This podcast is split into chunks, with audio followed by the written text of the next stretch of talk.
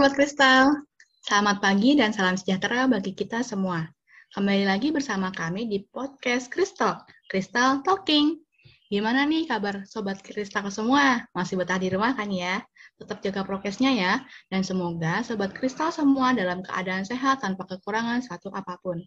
Sebelumnya nih, aku mau perkenalan dulu ya. Perkenalkan, aku Citra Deka Kristi yang akan membersamai teman-teman semua pada episode 4 Kristal kali ini.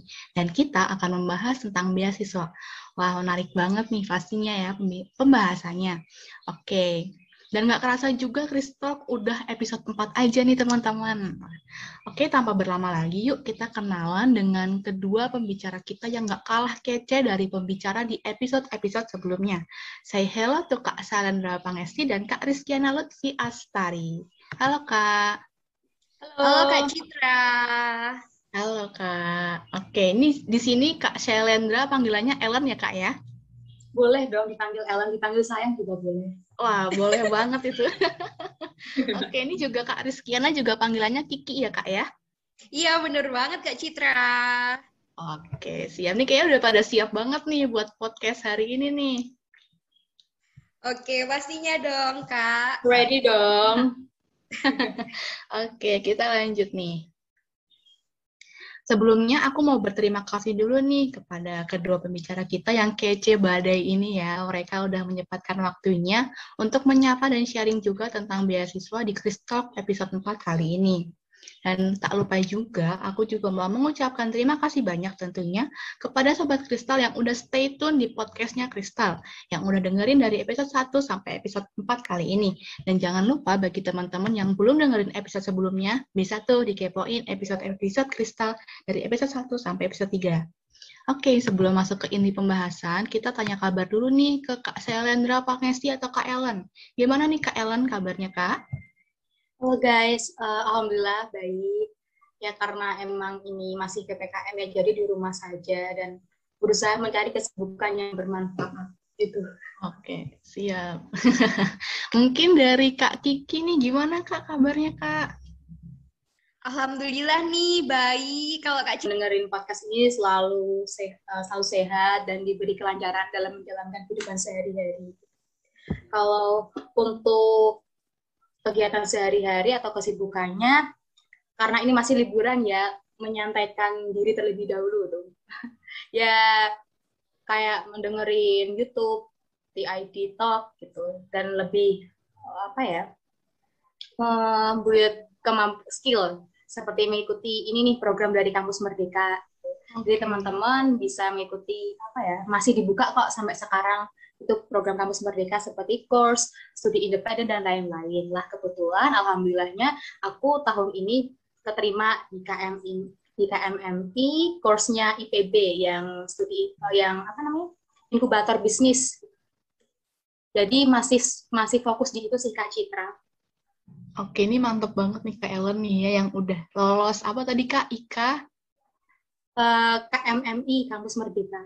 Oke, mantap banget nih ya. Mungkin bisa teman-teman sobat kristal semua kalau misalnya berminat nih bisa nih bisa chatting ke Kak Ellen. Gimana sih Kak tips and triknya kayak gitu. Tapi kita nggak akan ngomongin di KMMI itu ya. Kita akan ngomongin beasiswa. Oke. Oke, kita ya. bisa lanjut nih. kita bisa lanjut ke kabar-kabar dari Kak Kiki dan bisa diceritain Kak gimana kesibukan Kakak sekarang atau mungkin pengalaman pribadinya bisa di-share ke teman-teman sahabat kristal semua.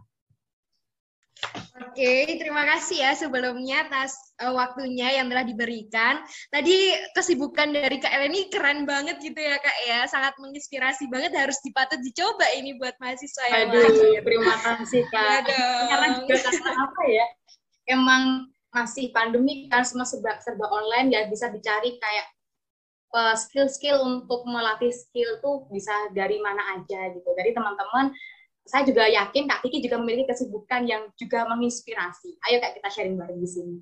Oke, siap Kak. Bener banget nih, walaupun keadaannya harus lur eh, daring gitu ya teman-teman semuanya, tapi kita harus tetap produktif gitu untuk uh, menghabiskan waktu ini untuk bermanfaat gitu.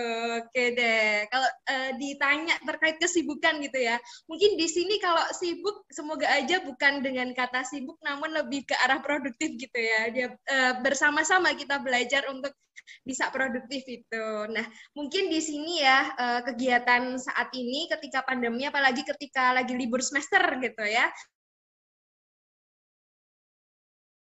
departemen di BMFP UNJ 2021 dan beberapa kesempatan lalu menjalankan beberapa proker gitu. Jadi Kak di sini mungkin dikatakan budak proker gitu ya teman-teman semuanya ya. Tapi ya nggak yeah. apa-apa karena itu memang udah tugasnya udah menanya juga tapi di sini tetap bersama-sama belajar kayak gitu.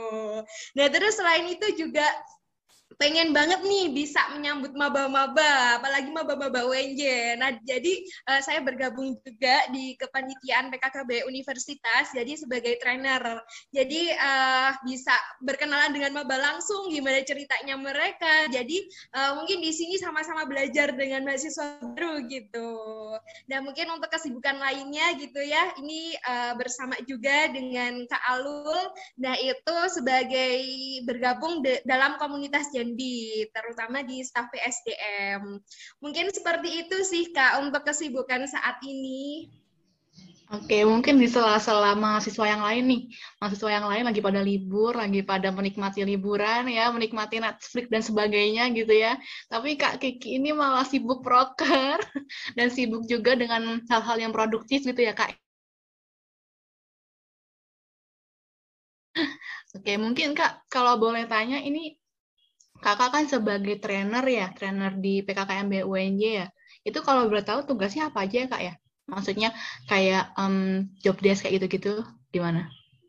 Oke, siap deh Kak. Jadi kalau di trainer kayak sebagai pemandu gitu ya, apalagi pemandu mahasiswa baru. Jadi di sini tuh foksinya kita itu uh, membantu dan juga membimbing nih mahasiswa baru uh, dalam hal penugasan dan juga menjadi garda terdepan gitu ya sebagai dari UNJ ini untuk mengenalkan kampus seperti itu. Jadi di sini ada kemarin sudah dilaksanakan kegiatan pra PKKMB juga gitu ya Kak. Seminggu itu ada beberapa kepemanduan. Jadi Kak bertemu dengan maba, uh, mengenalkan bagaimana UNJ, fasilitas yang ada, fakultasnya, prodi-prodinya, terus uh, selain itu juga memperkenalkan uh, bagaimana sih mahasiswa itu harus uh, berperan gitu dalam masyarakat. Jadi di sini kita uh, membimbing gitu ya, membimbing para mahasiswa baru ini untuk menapaki di dunia perkuliahan nantinya, gitu sih Kak. Oke, mantep banget sih ini ya pastinya ya, karena sebagai garda terdepan dari UNJ ya, nggak cuma fakultas masing-masing aja, tapi UNJ kayak gitu. Pasti ini sebagai pengalaman yang langka juga nih buat Kak Kiki nih, dan apa ya, pasti berguna banget kan, bisa dapet relasi juga kayak gitu. Oke, kita biar nggak ke mana-mana pembahasannya, ini kita langsung ngobrol ke fokus kita aja ya, ke fokus tentang beasiswa nih. Nah, Pertama untuk Kak Shalendra dulu ya atau Kak Ella nih ya. Menurut Kakak, Kakak ini kan tergabung atau lolos di beasiswa BU ya? Iya, alhamdulillah beasiswa unggulan sebagai awardi tahun 2020. Oke, berarti tahun kemarin ya Kak ya? Iya, betul sekali. Menurut Kakak, beasiswa unggulan itu apa sih Kak? Mungkin bisa diberi penjelasan singkat Kak? Oke, beasiswa unggulan atau BU itu beasiswa yang diberikan oleh Kemendikbudristek melalui Pusat Layanan Pembiayaan Pendidikan atau Puspapdi untuk jenjang sarjana, magister, dan doktoral. Nah, BU ini ada empat jenis beasiswa nih yang akan diberikan. Yang pertama itu beasiswa bagi masyarakat berprestasi. Yang kedua, beasiswa bagi pegawai Kemendikbudristek. Yang ketiga itu beasiswa bagi penyandang disabilitas dan yang keempat itu beasiswa penghargaan. Aku jelasin ya, kalau yang pertama kan beasiswa berprestasi. Untuk masyarakat berprestasi gitu. Beasiswa ini ditujukan oleh masyarakat yang memiliki prestasi baik di bidang akademik maupun non-akademik. Selain itu, beasiswa ini juga diberikan untuk masyarakat atau putra-putri terbaik bangsa yang memiliki kontribusi atau kegiatan untuk memajukan bangsa Indonesia. Misalnya nih menjadi volunteer atau menjadi founder atau pendiri dari rumah baca misalnya ya rumah baca atau rumah sehat atau dan lain-lain itu juga bisa masuk di dalam kategori beasiswa bagi masyarakat berprestasi. Yang kedua itu beasiswa bagi pegawai Kemendikbudristek. Ya, ini beasiswa dikhususkan untuk ASN yang bekerja di lingkungan Kemendikbudristek. Biasanya beasiswa ini di langsung itu ya diberikan oleh pimpinan mereka itu atau uh, sekelas eselon 2 unit kerja mereka masing-masing. Kalau yang ketiga ini beasiswa bagi penyandang disabilitas. Beasiswa ini dikhususkan untuk teman-teman kita yang mohon maaf memiliki disab, uh, yang menyandang disabilitas baik itu fisik, intelektual, mental dan bahkan sensorik gitu. bisa masuk kategori ini. Terus yang keempat itu beasiswa penghargaan. Beasiswa ini diberikan uh, kepada anak kandung dari orang tua yang gugur dalam melaksanakan tugas seperti eh, anak-anak kandung dari TNI atau Polri yang gugur dalam menjalankan tugas sembilan negara. Dan itu berhak mereka menerima beasiswa penghargaan dari beasiswa unggulan. Dan beasiswa berarti. unggulan uh, beasiswa unggulan ini banyak sekali peminatnya dan setiap tahun itu insya Allah akan dibuka karena emang ini sudah amanah dari negara kan ya. Jadi insya Allah setiap tahun dibuka untuk semua putra-putri terbaik bangsa, baik itu jenjang sarjana, magister maupun doktoral.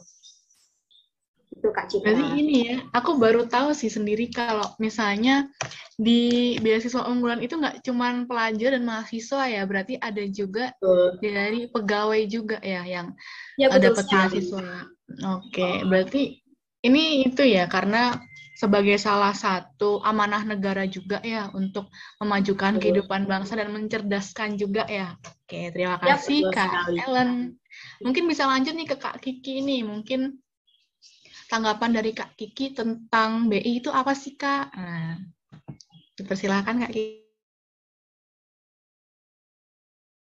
Uh, beasiswa Bank Indonesia gitu ya. Teman-teman uh, mungkin banyak sekali yang udah pernah dengar gitu ya terkait uh, beasiswa Bank Indonesia dan juga ada kata-kata janbi-janbi kayak gitu. Terus kemarin juga ada yang beberapa kayak kepo gitu janbi itu apa sih kak? Nah oke okay. mungkin nanti kita akan bahas juga ya di sini ya.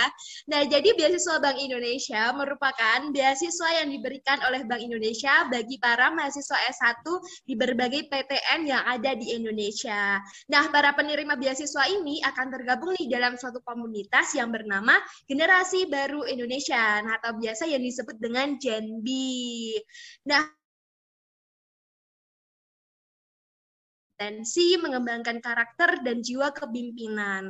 Hal ini merupakan komitmen gitu ya dari Bank Indonesia untuk memajukan dunia pendidikan dan salah satu bentuk tanggung jawab sosial perusahaan. Seperti itu, Kak. Oke, mungkin kalau ada perbedaan ya dari BI dengan BU ya. Mungkin kalau BU itu lebih apa ya lebih universal gitu ya. Kalau BI itu lebih ke mahasiswanya aja kayak gitu ya. Oke. Iya, sebelumnya kalau menurut Kak Kiki atau Kak Ellen itu mungkin ada perbedaan lain dari antara kedua beasiswa ini mungkin? Ini dari aku dulu ya. Kalau BU hmm? itu include semua biaya termasuk biaya kuliah atau UKT, ada biaya kehidupan sehari dan biaya buku dan itu kalian dibiayai selama kalian kuliah hingga lulus. Misalkan kalau ini nih ada yang daftar dari semester 1 dan keterima itu nanti sampai semester 8 pun masih saat dibiayai. Kalau itu sih kalau BU. Mantap sekali. Berarti kalau misalnya kita apply di semester 3 misalnya atau semester hmm. 5 lah ya, Terus nanti sampai semester 8 itu atau apakah ada penggantinya dari semester 1 itu atau gimana? Uh, tidak kak, jadi kita tuh oh, iya. ya uh, sekedar info untuk mendaftar B itu maksimal semester 3 dan usianya maksimal 22 tahun. Oh, Jadi hmm. uh, kalau waktu kita mendaftar di semester 1, ya biaya itu yang yang dikeluarkan oleh BU ya waktu kita semester 1 itu sampai semester 8. Kalau kita juga keterima di semester 3 ya semester sebelumnya tidak di itu tidak dibiayai gitu atau tidak dimasukkan. Jadi menghitungnya itu dari semester 3 sampai semester 8. Tergantung tahun berapa kita mendaftar atau di semester berapa kita mendaftar. Jadi biaya sebelumnya e. tidak dihitung, Kak. Oke, bener sih, bener juga sih ya. Untuk Kak yeah. Kiki mungkin ada perbedaan mendasar menurut Kak Kiki selain dari uh, penghitungan biaya ya kayak gitu mungkin. Oke, mungkin sebelumnya nih ya, emang biaya dari ketika uh, keterima di BU gitu ya, Kak Ellen ya. Iya, yeah, Masya Allah gitu ya, Kak. Bersyukur banget nih Kak, bagi para penerima beasiswa BU juga ini ya. Karena emang uh, dari biaya pendidikan, ada juga biaya uang saku gitu ya, Kak. Masya Allah gitu. Iya. Yeah. Oke, alhamdulillah. Pokoknya ya, alhamdulillah. Dan mungkin kalau perbedaan lain gitu ya, mungkin hmm. uh, di BI ini akan banyak nih teman-teman ketika udah uh, tergabung gitu ya sebagai JNB atau penerima beasiswa Bank Indonesia ini, di sini kita nggak uh, hanya nih untuk diberikan biaya uang saku ataupun biaya pendidikan gitu ya. Tapi di sini kita juga diberikan uh, berbagai pelatihan gitu, pelatihan soft skill yang mana nanti akan uh, meningkatkan leadership kita, bagaimana kerja sama tim. Nah di situ memang uh, satu bulan itu bi- bisa hampir empat kali webinar ataupun uh, beberapa pelatihan gitu ya. Para apalagi ada karakter building kayak gitu, mungkin ada leadership, ada dan juga beberapa hal lainnya seperti itu. Jadi dengan pembicara yang keren-keren kece kemarin juga ada sempat ada uh, kegiatan webinar dengan Ibu Sri Mulyani gitu ya. Jadi di sini mungkin perbedaannya banyak uh, diadakan berbagai pelatihan gitu. Nah, kalau di BU sendiri itu ada tidak ya Kak Ellen ya? Kalau di BU itu kemarin ada annual gathering, jadi eh, anak-anak BU yang sudah keterima BU atau AWARDI yang memiliki prestasi di-sharing lagi, dan saya kemarin alhamdulillah termasuk. Jadi kemarin itu ada annual gathering, itu kayak kita apa ya upgrading atau silaturahmi lah dengan uh, di BU pilihan gitu, yang sudah mendaftar dan sudah diseleksi. Oh ya kalau di BI kan ada Genbi nih. Kalau di BI itu tidak ada organisasi resmi, tapi kita mempunyai inisiatif dari awal di BI seluruh Indonesia itu membuat uh, eh, BU mengabdi gitu setiap Yogyakarta ada sendiri, Semarang ada sendiri, dan daerah-daerah juga pasti ada sendiri dan kami itu kayak organisasi, ada ketua, ada bendahara dan lain-lain gitu. Dan kebetulan saya juga sebagai pengurus BU Yogyakarta di di divisi humas dan media. Gitu.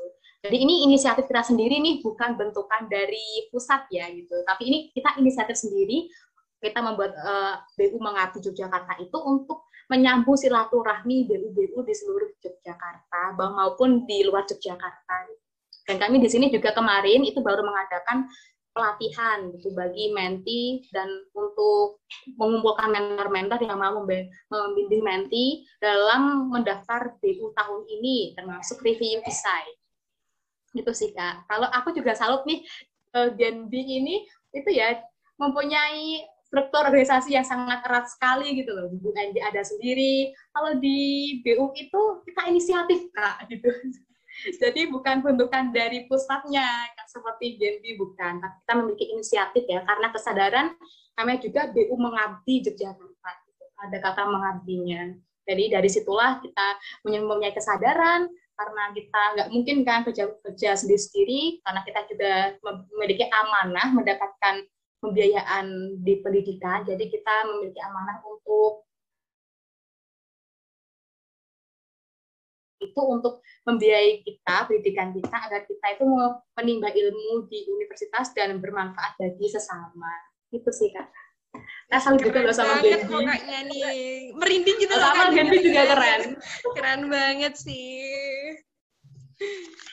Ya bener banget nih, mungkin di antara BU dan BI ini emang keren-keren semua nih pokoknya ya. Berarti intinya baik BU atau BI itu tetap dari segi penerima beasiswanya juga tetap berusaha untuk bermanfaat bagi sesama ya kayak gitu. Jadi nggak nggak bermanfaat bagi diri sendiri aja kayak gitu tuh udah salut banget sih aku. Oke kita lanjut ke pembahasan selanjutnya ya. Mungkin dari kak Ellen nih menurut hmm. kak Ellen keuntungan lolos BU tuh apa aja sih kak? Sudah um, bukan hanya dari segi uang atau segala macam ya mungkin ada yang lain? Kan kita nggak tahu nih kalau yang di belakang layar Oke, keuntungannya banyak sekali ya. Selain materi, tujuannya apa sih negara itu membiayai kita dan mempercayakan kita mengemban amanah itu? Ya pertama kan untuk mendapatkan ilmu dan untuk uang itu dipergunakan untuk mengupgrade skill kita. Kalau aku kemarin dulu pas wawancara, karena aku suka belajar bahasa ya, gitu, sama PR. Jadi aku pergunakan sebaik-baiknya uang tersebut atau amanah tersebut itu untuk membuat skill aku gitu. Jadi kalau misalkan ada tetangga-tetangga tetangga-tetangga nih ya yang maksudnya masih bingung bahasa Inggris bagi anak SD nih mereka tanya pada aku Mbak gitu. Meet yuk Mbak gitu. Game meet kalau enggak aku nanti ke rumahnya Mbak Ellen aku mau belajar bahasa Inggris gitu. Jadi kayaknya di dalam hati ini alhamdulillah ya aku bisa mempunyai amanah ini mengembangkan amanah ini untuk bermanfaat bagi sesama gitu. Yang pertama kebermanfaat sih bagi sesama gitu. Yang kedua itu pastilah relasi itu pasti ya penting banget relasi. Jadi kita uh, dengan adanya forum beasiswa unggulan Yogyakarta itu atau forum-forum yang lain seluruh Indonesia, ada forum nasionalnya juga, itu kita menjalin silaturahmi dan berbagi pengalaman.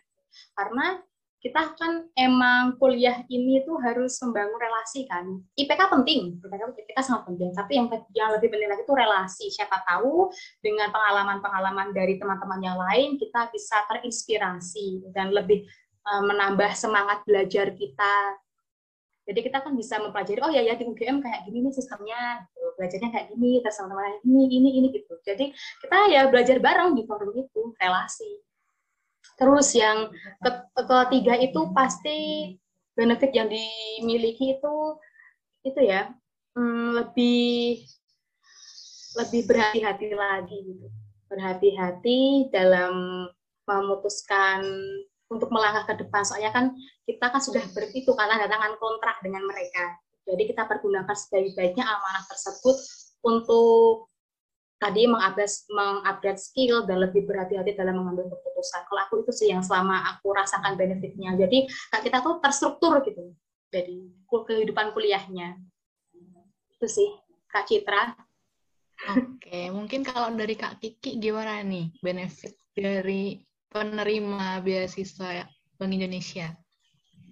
Oke, mungkin ini beberapa hal gitu ya yang udah aku uh, rasakan gitu beberapa bulan ini sebagai penerima Bank Indonesia. Nah, mungkin tidak jauh beda gitu ya dari KLN ini karena memang tupoksinya sebenarnya intinya kita dengan uh, diterimanya di beberapa beasiswa ini kita itu ini uh, berkeinginan untuk berkontribusi di masyarakat ini lebih proaktif lagi gitu. Jadi uh, lebih menebar kebermanfaatan gitu ya Kak Ellen ya masyarakat. Benar sekali.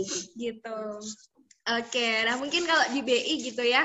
Nah di sini uh, yang udah saya jelaskan di awal tadi, yang pertama itu kita bisa nih untuk meningkatkan soft skill, apalagi di bidang leadership, kerjasama tim dan juga public speaking. Karena di setiap beberapa bulan gitu ya, kita akan mengadakan ber berbagai pelatihan-pelatihan ini, yang mana memang uh, banyak sekali dihadirkan gitu pembicara-pembicara hebat. Jadi di sini kita sama-sama belajar gitu bagaimana sih meningkatkan leadership dengan baik, bagaimana sih kerja sama tim yang uh, baik maksimal dan juga bagaimana sih cara public speaking yang baik dan benar juga kayak gitu. Nah, mungkin yang kedua ini gitu ya, sama juga nih dengan Kak Ellen yaitu meningkatkan networking. Jadi karena di sini gitu ya kalau di Janbi ini uh, ada namanya komisariat gitu. Jadi di uh, ada komisariat dan juga regional. Nah, kalau di tingkat regional itu kita tergabung dalam Janbi DIY. Tapi kalau uh, di komisariat kita tergabung dalam Jenbi UNJ. Nah di Jenbi regional tersendiri.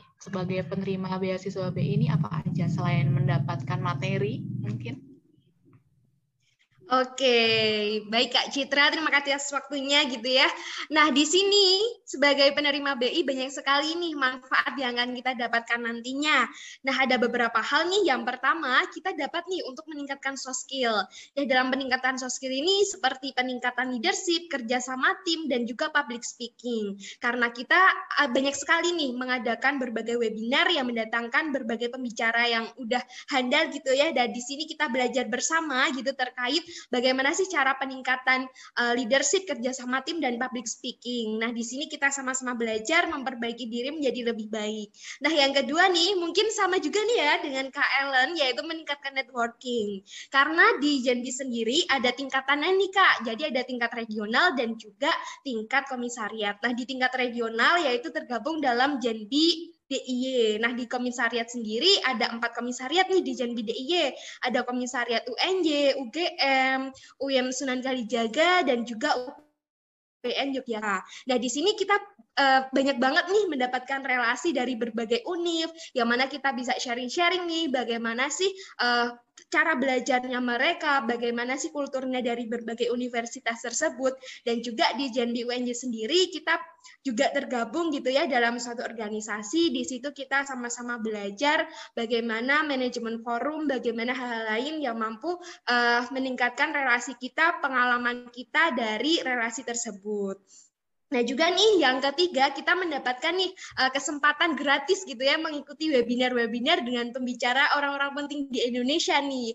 Nah kemarin satu kesempatan gitu ya uh, diadakan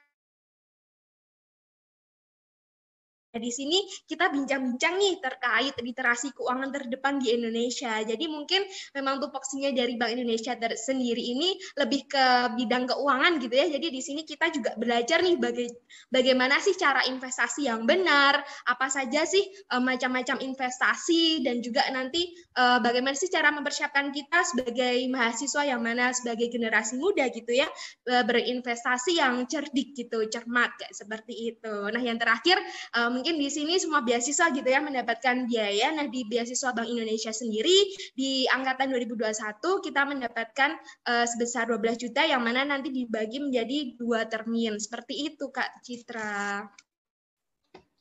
Oke, berarti mantap banget nih ya. Banyak banget nih kita advantage kita saat kita mendapatkan beasiswa dan saat kita lolos beasiswa BI ya nggak cuman nggak cuman kantong kita aja yang nambah tebel nih kayaknya ya tapi kita juga kita juga bisa nambah relasi nambah pengalaman juga dan yang penting yang terpenting adalah kita bisa meningkatkan Bener nggak tuh? Bener banget Kak Citra. Oke, kita bisa lanjut nih ke pertanyaan selanjutnya. Mungkin dari teman-teman pendengar ini ada yang udah sedikit kepo nih tentang BU atau BI. Nah, dari Kak Shalendra dulu nih, Kak Ellen, mungkin bagi teman-teman mahasiswa yang mau apply beasiswa BU ini, syaratnya apa sih, Kak? Dan tahapannya apa aja ya, Kak, ya? Oke, kalau untuk mengapply BU itu nanti ada seleksi yang pertama itu seleksi administrasi, yang kedua itu seleksi wawancara. Jika dinyatakan lulus seleksi administrasi dari awal ya. Untuk persyaratan umumnya nih kalau mau daftar BU, yang pertama itu diutamakan bagi peserta yang mempunyai sertifikat yang membuktikan prestasi, baik itu di akademik maupun non akademik dan di tingkat internasional maupun tingkat nasional. Tadi yang uh, mengikuti program volunteer atau mendirikan sekolah pintar atau sekolah keuangan di desa-desa yang 3T atau uh, volunteer pendidikan lah ininya boleh mengikuti. Terus yang kedua itu mendapatkan rekomendasi dari institusi terkait. Ini boleh rekomendasi dari PA, pembimbing akademik, itu maupun Kaprodi, wakil rektor, rektor juga boleh gitu, sekelas itu. Yang penting mendapatkan surat rekomendasi. Kalau aku nih ya uh, tipsnya itu mintalah sebanyak-banyaknya itu surat rekomendasi baik di tingkat fakultas maupun di tingkat universitas kalau aku dulu gitu. Yang ketiga itu tidak sedang mendapatkan beasiswa sejenis dari sumber yang lain. Nah ini tidak boleh. Itu nih misalkan ya aku daftar BU aku daftar BI ini nggak boleh. Jadinya harus milih salah satu karena sumbernya sama. Terus diterima yang keempat itu diterima atau sedang berkuliah pada perguruan tinggi dalam negeri atau swasta yang telah terakreditasi minimal B atau sangat baik. Itu sih Kak. Kalau persyaratan umumnya, kalau persyaratan khusus nih, kalau karena aku sarjana di bidang S1 kan, jadi aku mau bagi uh, tahu nih persyaratan tentang persyaratan khusus bagi program sarjana. Yang pertama itu berusia paling maksimal itu 22 tahun bagi mahasiswa baru atau untuk sedang menempuh perkuliahan atau mahasiswa ongoing itu maksimal semester 3 usia maksimal 20 tahun dan maksimal semester 3.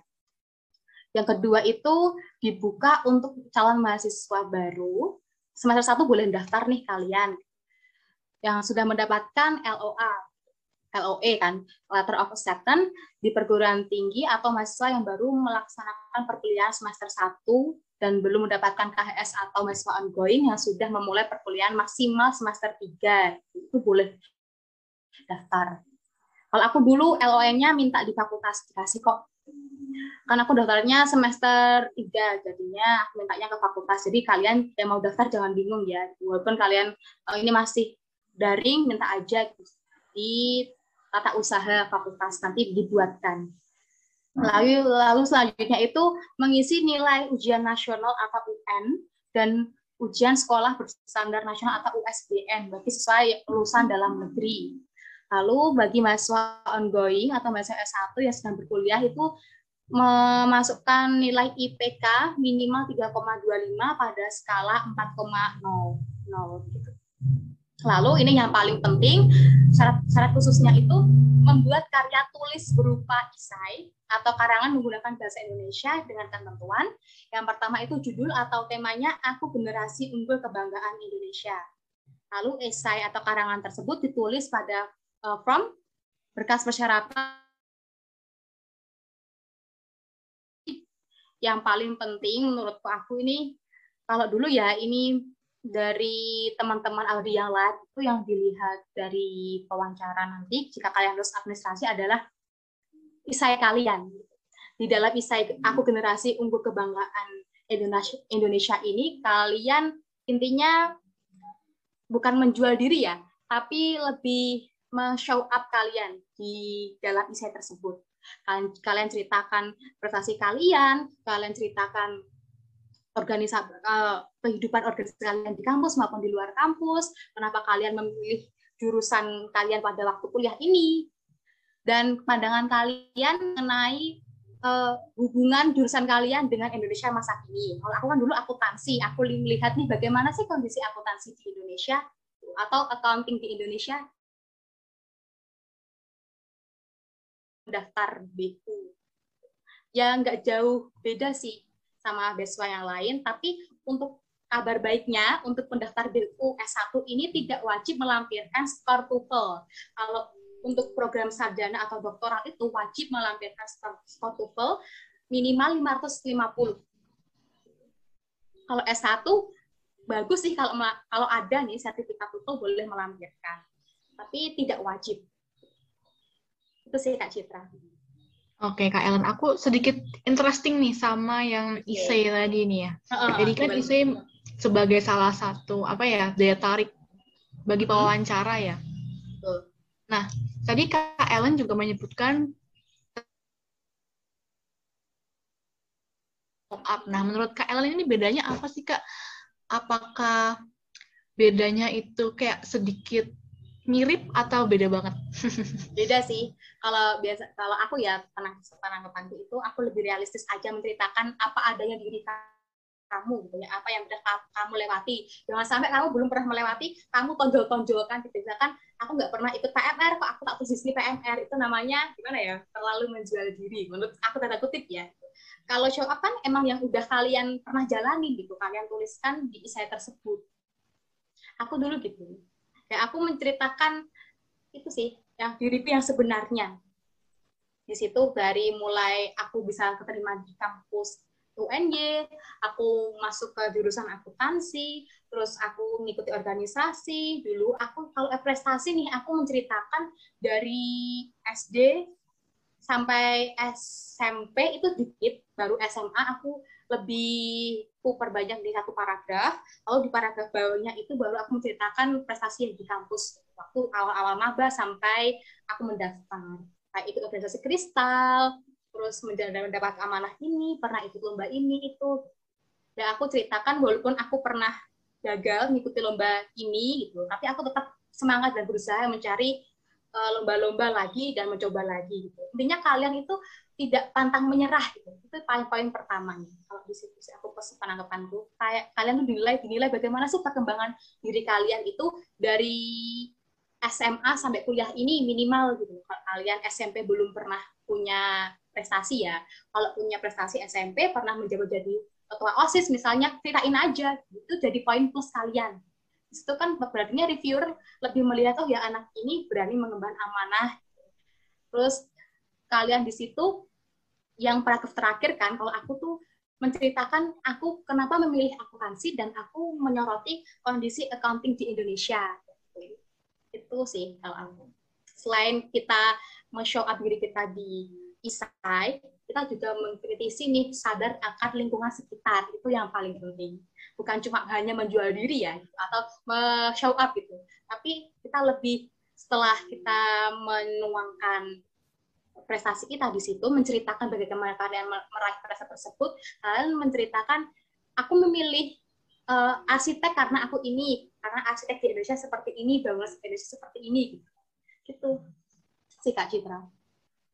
Oke, berarti yang aku tangkap hmm. ini tentang show up ini tunjukkan apa adanya ya, berarti hmm, realistis betul. ya Kak ya, baik betul. realistis realistis di diri kita sendiri maupun realistis di keadaan sekitar gitu. Yeah. Dan itu emang benar pinter-pinternya kita buat nuangin kata-kata gimana caranya biar tersusun rapi dan semenarik mungkin ya gitu. Yeah. Karena ini ini pernah diobrolin sih kak di grup dulu calon awar di BU kan masih calon gitu loh masih ikut seleksi itu dulu bilang gini ini kayaknya itu psikolog loh gitu loh. Nanti kalau yang wawancara kita itu juga mereka psikolog loh bla bla bla gitu lah. Aku karena mereka aku pikirannya karena mereka emang mungkin ya reviewernya dari psikolog udah tahu dong tulisan kita kayak gimana. Jadinya aku lebih jujur. Yang pertama jujur. Show up itu jujur apa adanya gitu.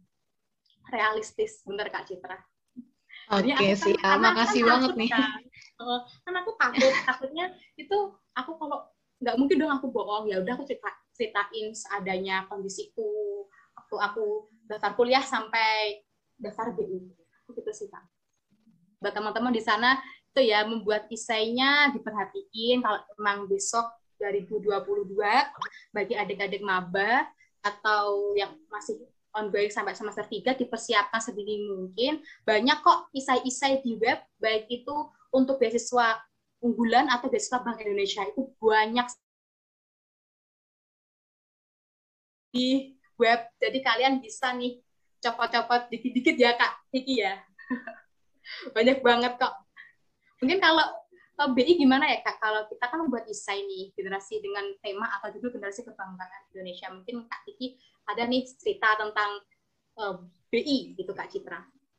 Oke, sekalian lanjut aja nih Kak Kiki. Gimana sih Kak kalau tahapan dan syarat-syarat untuk beasiswa BI nih? Bisa di spill-spill dong. Oke deh, siap-siap. Tadi dengerin ceritanya dari Kak Ellen gitu ya, Wah, keren banget. Apalagi sebenarnya nih ya teman-teman, saya dulu juga apply nih uh, di beasiswa ban eh, beasiswa unggulan gitu ya. Nah itu emang pas buat isai gitu ya, Kak uh, benar-benar menjadi diri sendiri gitu ya Kak Ellen ya. Bener banget sih apa yang udah dikatakan Kak Ellen tadi. Betul sekali. Jadi emang pas buat Isa itu kita sejujur-jujur mungkin gitu ya teman-teman. Jangan jadi orang lain gitu ya Kak Ellen ya. Betul. Oke, nah mungkin nih uh, saya akan menjelaskan beberapa hal gitu ya terkait persyaratan nih untuk mendaftar beasiswa Indonesia, Bank Indonesia. Nah di sini uh, saya didasarkan pada surat nomor 23 garis miring 88 garis miring YK garis miring RST garis miring B pada tanggal 5 Februari 2021 perihal program beasiswa Bank Indonesia tahun 2021. Nah, jadi ada beberapa persyaratan gitu ya teman-teman. Di sini ada 10. Nah, yang pertama yaitu mahasiswa S1 reguler berstatus mahasiswa aktif. Nah, yang kedua, minimal telah menyelesaikan 40 SKS atau 3 semester. Nah, mungkin teman-teman yang walaupun udah semester 2 tapi udah menyelesaikan 40 SKS itu masih diperbolehkan. Jadi yang ketiga nih memiliki IPK minimal 3 nih untuk skala IPK 4. Jadi mungkin kalau yang 3,5 ya ini wah gas banget gitu untuk daftar. Apalagi udah 3,9 nih pasti banyak banget teman-teman di sini yang udah punya IPK yang 3,9 ya itu langsung aja daftar cus. Oke, nah lanjut nih syarat yang keempat nih maksimal berusia 23 tahun pada saat ditetapkan sebagai penerima beasiswa. Nah, yang kelima tidak sedang menerima beasiswa lain. Nah, di sini bener banget nih apalagi tadi udah dikatakan juga ya sama Kak Ellen yang mana memang uh, di sini beasiswa yang uh, dari Bank Indonesia sendiri gitu ya, apalagi beasiswa unggulan tadi juga dari pemerintah gitu. Jadi di sini kita udah berjanji gitu ya, tidak uh, mendaftarkan lagi diri di beasiswa lainnya karena ketika nanti kita mendaftarkan diri dan juga keterima nanti uh, apalagi, apalagi kalau ketahuan gitu ya, nah itu nanti beasiswa Bank Indonesia ini akan dicabut gitu. Jadi uh, fokus aja di beasiswa Bank Indonesia ini kita upgrade diri, kita manfaatkan sebaik-baiknya seperti itu.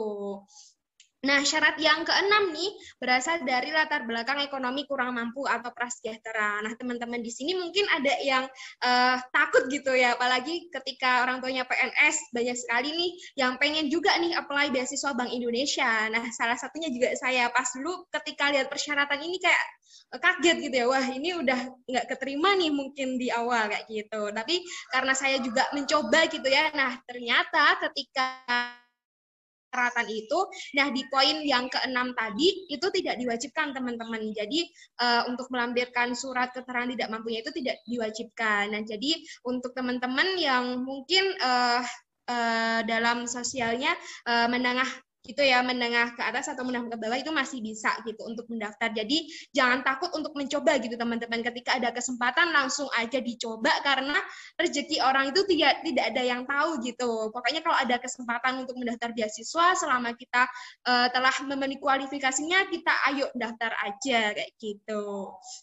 Nah, terus lanjut nih persyaratan yang ketujuh yaitu membuat resume pribadi dan motivation letter. Nah, di sini uh, di beasiswa Indonesia ternyata tidak membuat isai gitu ya Kak Ellen ya. Jadi di sini kita membuat CV dan juga motivation letter. Nah, untuk motivation letternya sendiri ini banyak sekali nih teman-teman yang udah ada gitu ya uh, di berbagai website yang mana nanti bagaimana sih eh, hal-hal uh, apa aja sih yang harus dicantumkan dalam motivation letter tersebut. Jadi di sana sudah banyak banget gitu ya teman-teman karena sudah banyak banget nih ini yang uh, award dari Bank Indonesia sendiri yang membagikan ilmunya, membagikan uh, Nah, terus selanjutnya yaitu menyertakan surat rekomendasi dari satu tokoh. Nah, ini bisa uh, tokoh akademik maupun non-akademik. Nah, pengalaman saya, saya uh, dulu memintakan ini yaitu di tokoh akademik nih, teman-teman. Jadi, saya uh, mencarinya ini ke DPA saya dosen uh, pembimbing akademik seperti itu. Mungkin dari Kak Ellen tadi uh, mencari sebanyak-banyak itu juga ba uh, bagus banget gitu ya teman-teman. Jadi nggak hanya akademik aja nih. Nanti teman-teman bisa mencari uh, berbagai uh, rekomendasi nih ya di berbagai tokoh baik itu akademik maupun non akademik seperti itu. Nah lanjut untuk persyaratan selanjutnya yaitu mempunyai pengalaman menjalankan aktivitas sosial yang memiliki dampak kebermanfaatan bagi masyarakat.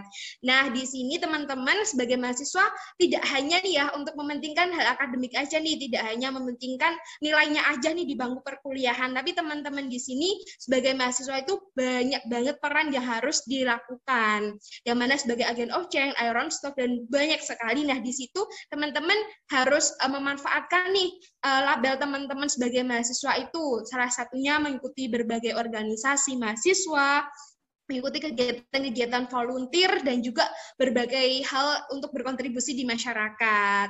Jadi uh, mungkin di sini teman-teman bisa nih untuk mengikuti berbagai organisasi mahasiswa gitu ya, ormawa-ormawa bisa hima, bisa BEM ataupun UKMF yang mana di situ uh, walaupun tidak berprofit tapi di situ teman-teman bisa nih untuk mengupgrade diri. Jadi di Bank Indonesia ini juga uh, sangat dibutuhkan gitu ya bagi para penerimanya nanti itu untuk uh, memiliki nih memiliki latar belakang dari berbagai organisasi dan juga pengalaman yang mana salah satunya kayak volunteer kak tersebut. Nah terus lanjut nih yaitu yang terakhir bersedia untuk berperan aktif mengelola dan mengembangkan komunitas generasi baru Indonesia atau Gen B serta berpartisipasi pada semua kegiatan yang diselenggarakan oleh Bank Indonesia. Nah memang banyak sekali gitu ya kegiatan yang diberikan dari Bank Indonesia sendiri bagi para jandi gitu.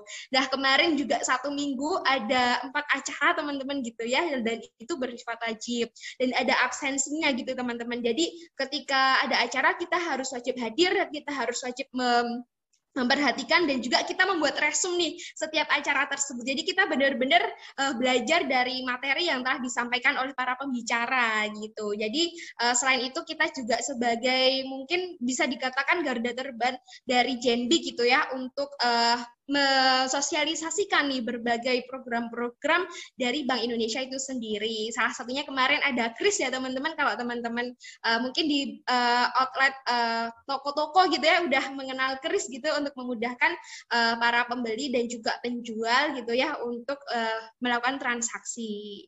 Mungkin itu sih Kak Citra beberapa persyaratan dari Bank Indonesia.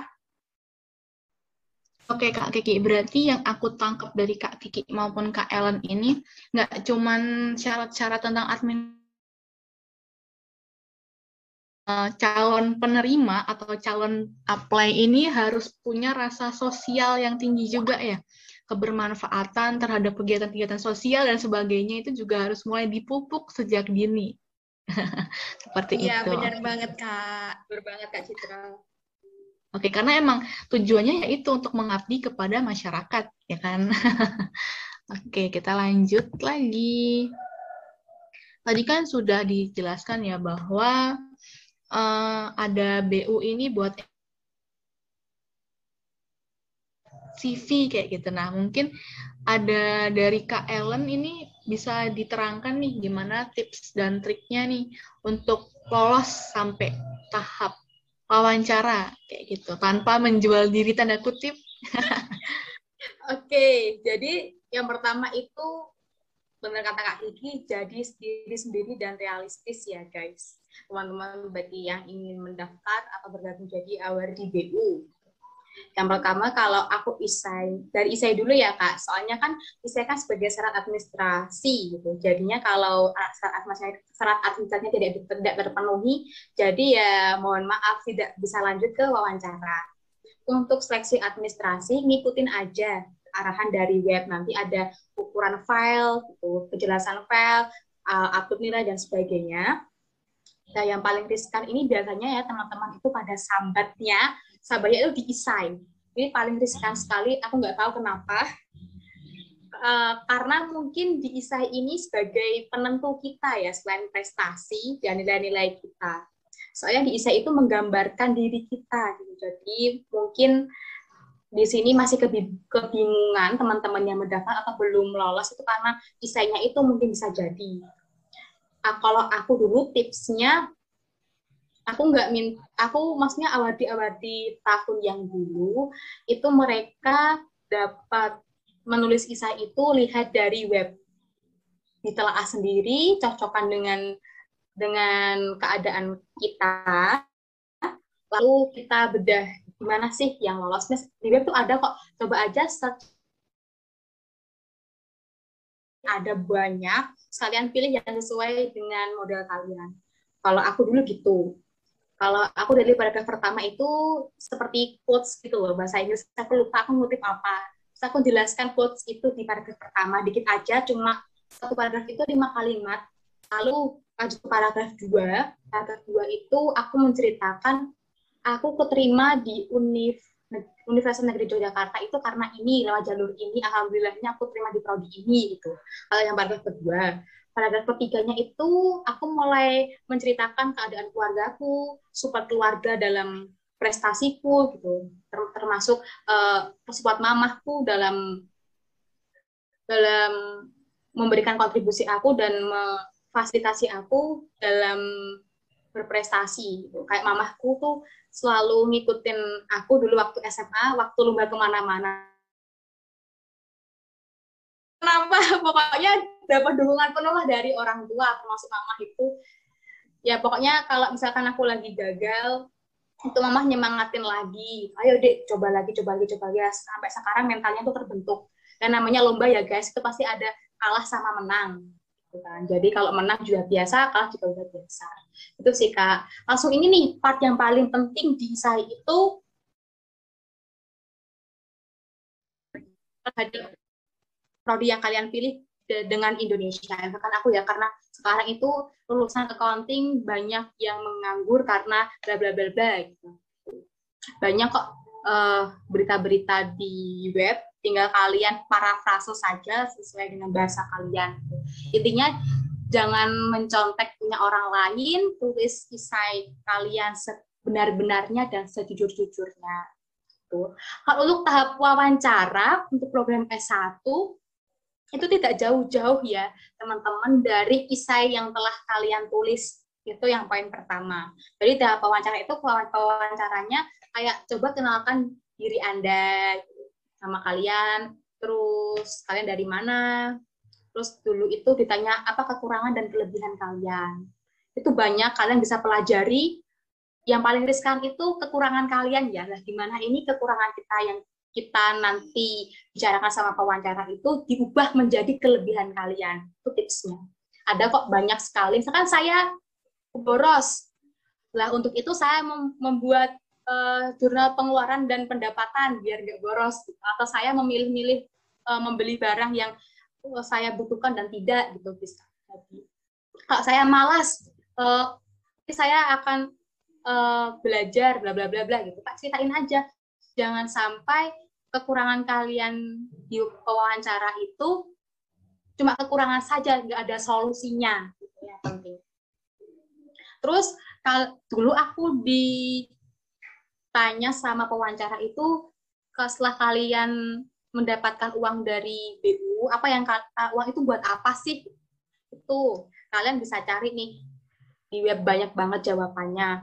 Lalu kenapa kami harus memilih kamu gitu, sebagai award BU tahun ini? Itu yang paling, aduh aku harus apa ya jawab apa ya gitu. Aku panik. Tapi karena emang latihan dulu sebelumnya wajib latihan ya guys. Jangan sampai kalian nggak latihan waktu wawancara. Harus latihan ya. Terserah kalian mau latihan sama ayah kalian uh, sama mama kalian boleh. Sama teman kalian juga boleh. Pokoknya latihan dulu sebelum wawancara ya guys. Itu tipsnya. Terus itu kalian kalau uh, wawancara itu nggak jauh-jauh kok beasiswa itu dari beasiswa lainnya hampir sama yang paling uh, dulu aku tuh kontribusi uh, Mbak Mbak saya Lendra setel, setelah menerima award di BU kan aku dulu pengen kan ke daerah 3T itu memberikan literasi keuangan. Jadi itu sih jawabanku. Kurang lebih sama kok kayak beasiswa-beasiswa yang lain. Jadi mungkin juga kurang lebih sama ya Kak Kiki ya. Mesti ditanya-tanyain itu. Dan aku dulu ditanyain sama pewawancara itu sekitar 15 menitan teman-temanku ada yang sambat juga sampai 30 menit sampai hampir satu jam juga ada guys 60 menitan juga ada dan gak usah khawatir kalau S1 itu nggak ada bahasa Inggrisnya ya takutnya nanti kak teman-teman di sini dengar-dengar bahasa ini langsung panik gitu nggak usah takut guys kalian tuh bukan magister atau doktoral aku dengar-dengar nih dari kakak-kakak yang magister sama doktoral ditanyain loh kayak tesis kalian kayak bahasa Inggris juga jadi kalau kalian yang mau lanjut S2 dan pengen ngincar beasiswa unggulan, dipersiapkan dari dini. Itu sih Kak Citra untuk seputar wawancara beasiswa unggulan. Kalau aku dulu ngalaminya seperti.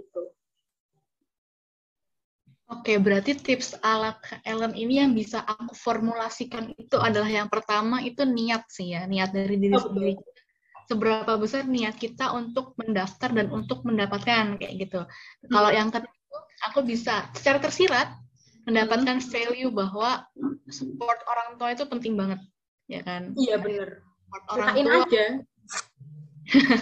Karena di balik support itu ada doa ya nggak sih? Yang kalau orang bilang tuh mesti, semesta mendukung kayak apa pun yang nggak mungkin kalau semesta mendukung jadi mungkin mm -hmm. kayak Ya. Nah selanjutnya mungkin kalau tipsnya itu oh, jadi diri sendiri apa adanya dan hmm. jangan lupa untuk senantiasa apa ya ikut alurnya kayak gitu, jangan hmm. melenceng dari alurnya kayak gitu. Keren banget sih tips dari Kak Ellen ini. Mungkin kita bisa lanjut ya. ke tips dari Kak Kiki nih. Tips dari awal, dari tahap administrasi sampai wawancara mungkin Kak, silahkan.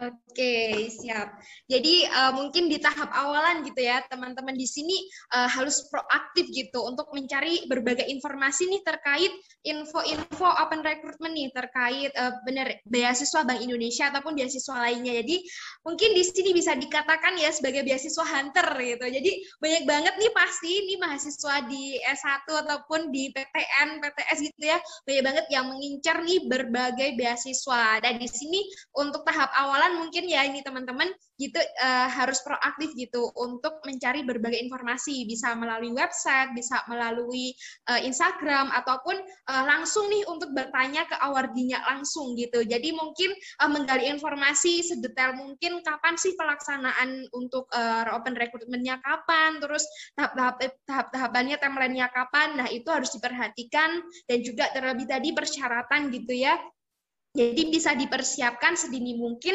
agar nanti hasilnya juga maksimal. Nah, itu untuk tahap awalan kayak gitu. Nah, untuk ketika udah mulai apply gitu ya, nah diperhatikan lagi berbagai berkas-berkas yang harus dilampirkan dan juga beberapa hal yang harus uh, dipersiapkan gitu. Mungkin kalau di Bank Indonesia sendiri, beasiswa Bank Indonesia yaitu mempersiapkan CV dan juga motivation letter.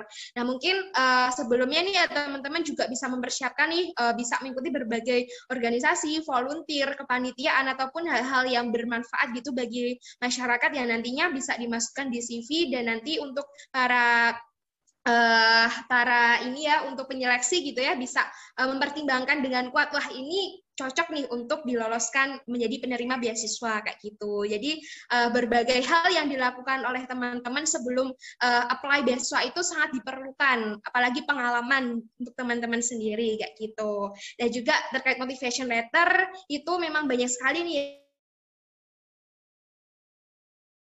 beberapa hal nih yang harus dicantumkan gitu ya dalam motivation letter. Yang pertama terkait alasan kenapa sih teman-teman tertarik gitu untuk menjadi uh, penerima beasiswa Bank Indonesia yang mana nanti dikaitkan gitu ya dengan pendidikan yang sedang ditekuni oleh teman-teman yaitu dengan uh, prodi yang saat ini dijalani oleh teman-teman sendiri. Nah, juga dalam motivation letter tersebut uh, dikaitkan juga nih apa aja sih harapan yang akan uh, teman-teman uh, lakukan nih untuk ke depannya ketika sudah menerima beasiswa ini, apa aja sih yang harus dilakukan teman-teman untuk uh, menjadi kontribusi sebagai pembangunan bangsa negeri ini kayak gitu. Nah, mungkin uh, lanjut nih ya untuk tahap wawancara nih yang udah ditunggu-tunggu sama teman-teman. Nah, mungkin tadi juga Kak Ellen udah menjelaskan gitu ya apa aja sih harus dipersiapkan dan juga uh, pertanyaannya udah disepil-sepil nih sama Kak Ellen bener banget. Jadi sebenarnya sebagian besar pertanyaan dalam wawancara uh, terkait personality. Nah mungkin di sini saya akan uh, memberikan beberapa hal gitu ya, lebih ke teknis dan juga uh, bagaimana nanti wawancara di uh, beasiswa Bank Indonesia.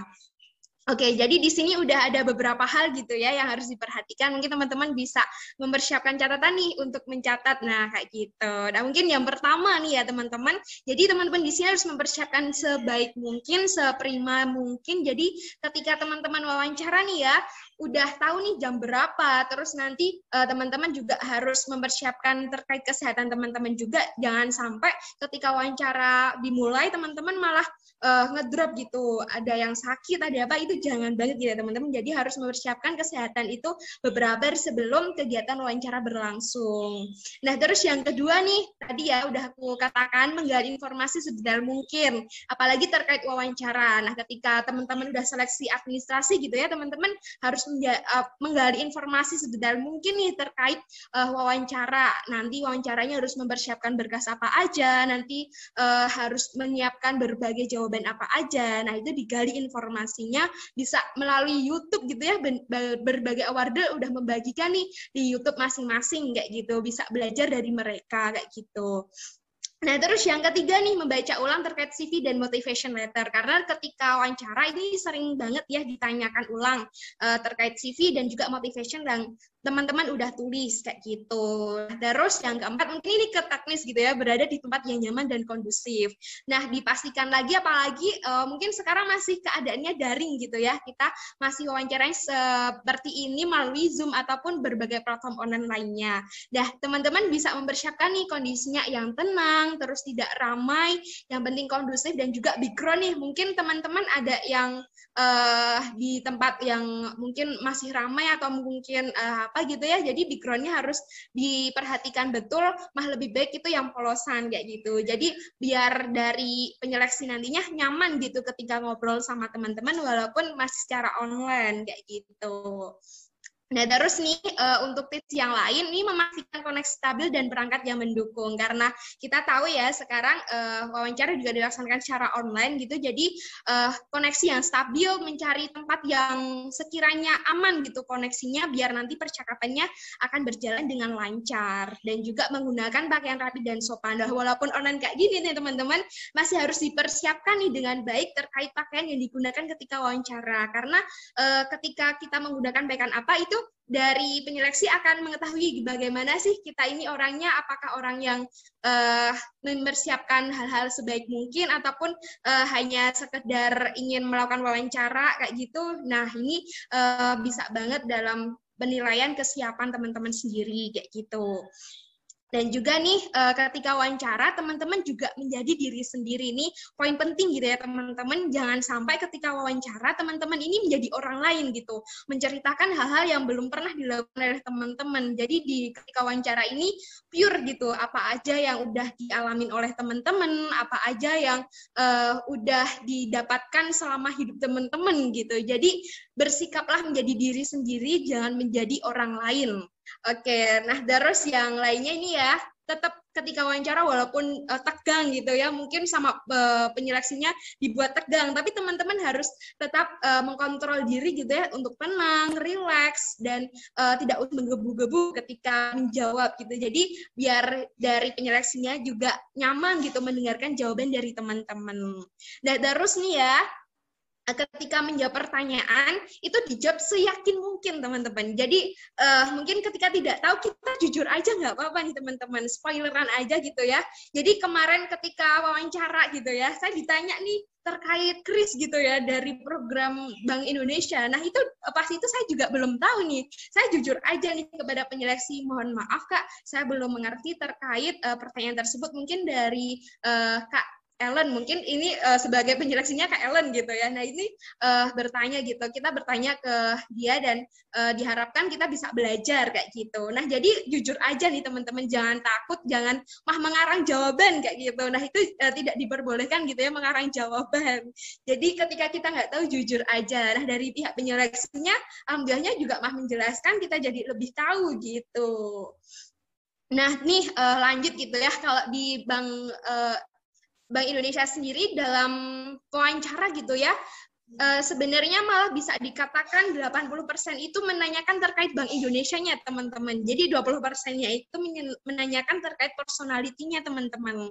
Jadi 80% itu kita benar-benar ditanyain uh, tiga pilar Bank Indonesia itu apa aja, terus uh, visi misi Bank Indonesia itu apa aja, siapa jadi direktur Bank Indonesia. Jadi kita lebih ditanyakan terkait kelembagaan yang menyelenggarakan Bank Indonesia sendiri, seperti itu, teman-teman. Jadi mungkin di sini uh, banyak gitu ya berbagai beasiswa. Nah itu uh, bisa nih teman-teman mempersiapkan berbagai informasi, menggali informasi lagi terkait lembaga yang menyelenggarakan beasiswa tersebut dan juga menyiapkan uh, jawaban terkait personality teman-teman. Nah, mungkin untuk personality tadi udah banyak banget ya dibahas oleh Kak Ellen gitu, berbagai pertanyaan yang udah sering keluar gitu teh wawancara terkait kelebihan kekurangan, bagaimana solusinya, apa alasan untuk mendaftar di beasiswa ini. Nah, ini uh, banyak sekali yang udah dibahas oleh teman-teman semuanya. Nah, terus uh, ini yang paling utama dan pertama gitu ya teman-teman berdoa semaksimal mungkin. Nah mungkin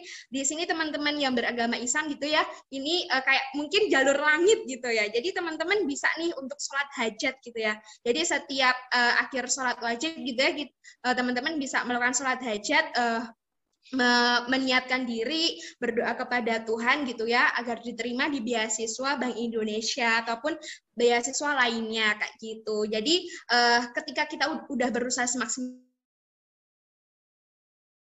juga uh, selain sholat dajat uh, ditingkatkan lagi sholat lima waktunya dan juga terutama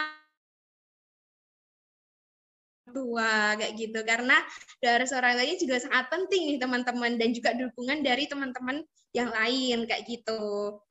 Nah, yang paling akhir nih dari setelah sekian banyak yang udah saya jelaskan, yang terakhir yaitu berserah diri nih pada Tuhan Yang Maha Esa. Entah itu hasilnya apa pun itu nantinya kita berserah diri karena kita udah e, berusaha dan berdoa semaksimal mungkin hasilnya apa nanti diserahkan kepada Tuhan Yang Maha Esa. Seperti itu Kak Citra. Oke, ini mantep banget. Ini banyak banget tips-tips yang udah dikasih sama Kak Kiki ya, mulai dari awal sampai akhir. Dan kalau boleh aku simpulin dari tahap administrasi ya Kak ya, berarti calon penerima ini emang tetap harus aktif untuk kepo-kepoin, baik misalnya kalau kita bikin resume sebagainya itu ukuran kertas kayak gimana, kayak gitu. Terus deadline segala macam kalau untuk di tahap wawancaranya kita harus lebih menekankan pada persiapan kita kayak gitu. Mungkin kesehatan kita juga harus prima atau mungkin juga tempatnya juga harus nyaman kondusif bahkan sampai ke kostum yang kita gunakan juga dinilai ya. Berarti kita harus benar-benar mempersiapkan dengan matang. Jangan lupa juga tetap berdoa tetap memohon pada Tuhan dan orang tua juga supaya diberikan restu kayak gitu. Ini mantep banget sih Oke. Nah, sobat kristal itu dia itu tadi pemaparan tentang beasiswa dari Kak Sailendra dan Kak Rizkiana. Menarik dan seru banget kan pastinya. Dan terima kasih juga nih aku sampaikan ke Kak Selendra dan Kak Ristiana yang sudah membagikan ilmunya ke Sobat Kristal semua dan terima kasih juga ke Sobat Kristal yang tetap stay dengerin pembahasan kita di Kristal pada hari ini di episode 4 kali ini. Oke, mungkin segitu dulu nih Sobat Kristal di episode 4 ini. Iya. Right here, I do the same thing I told you that I never would. Told you I change even when I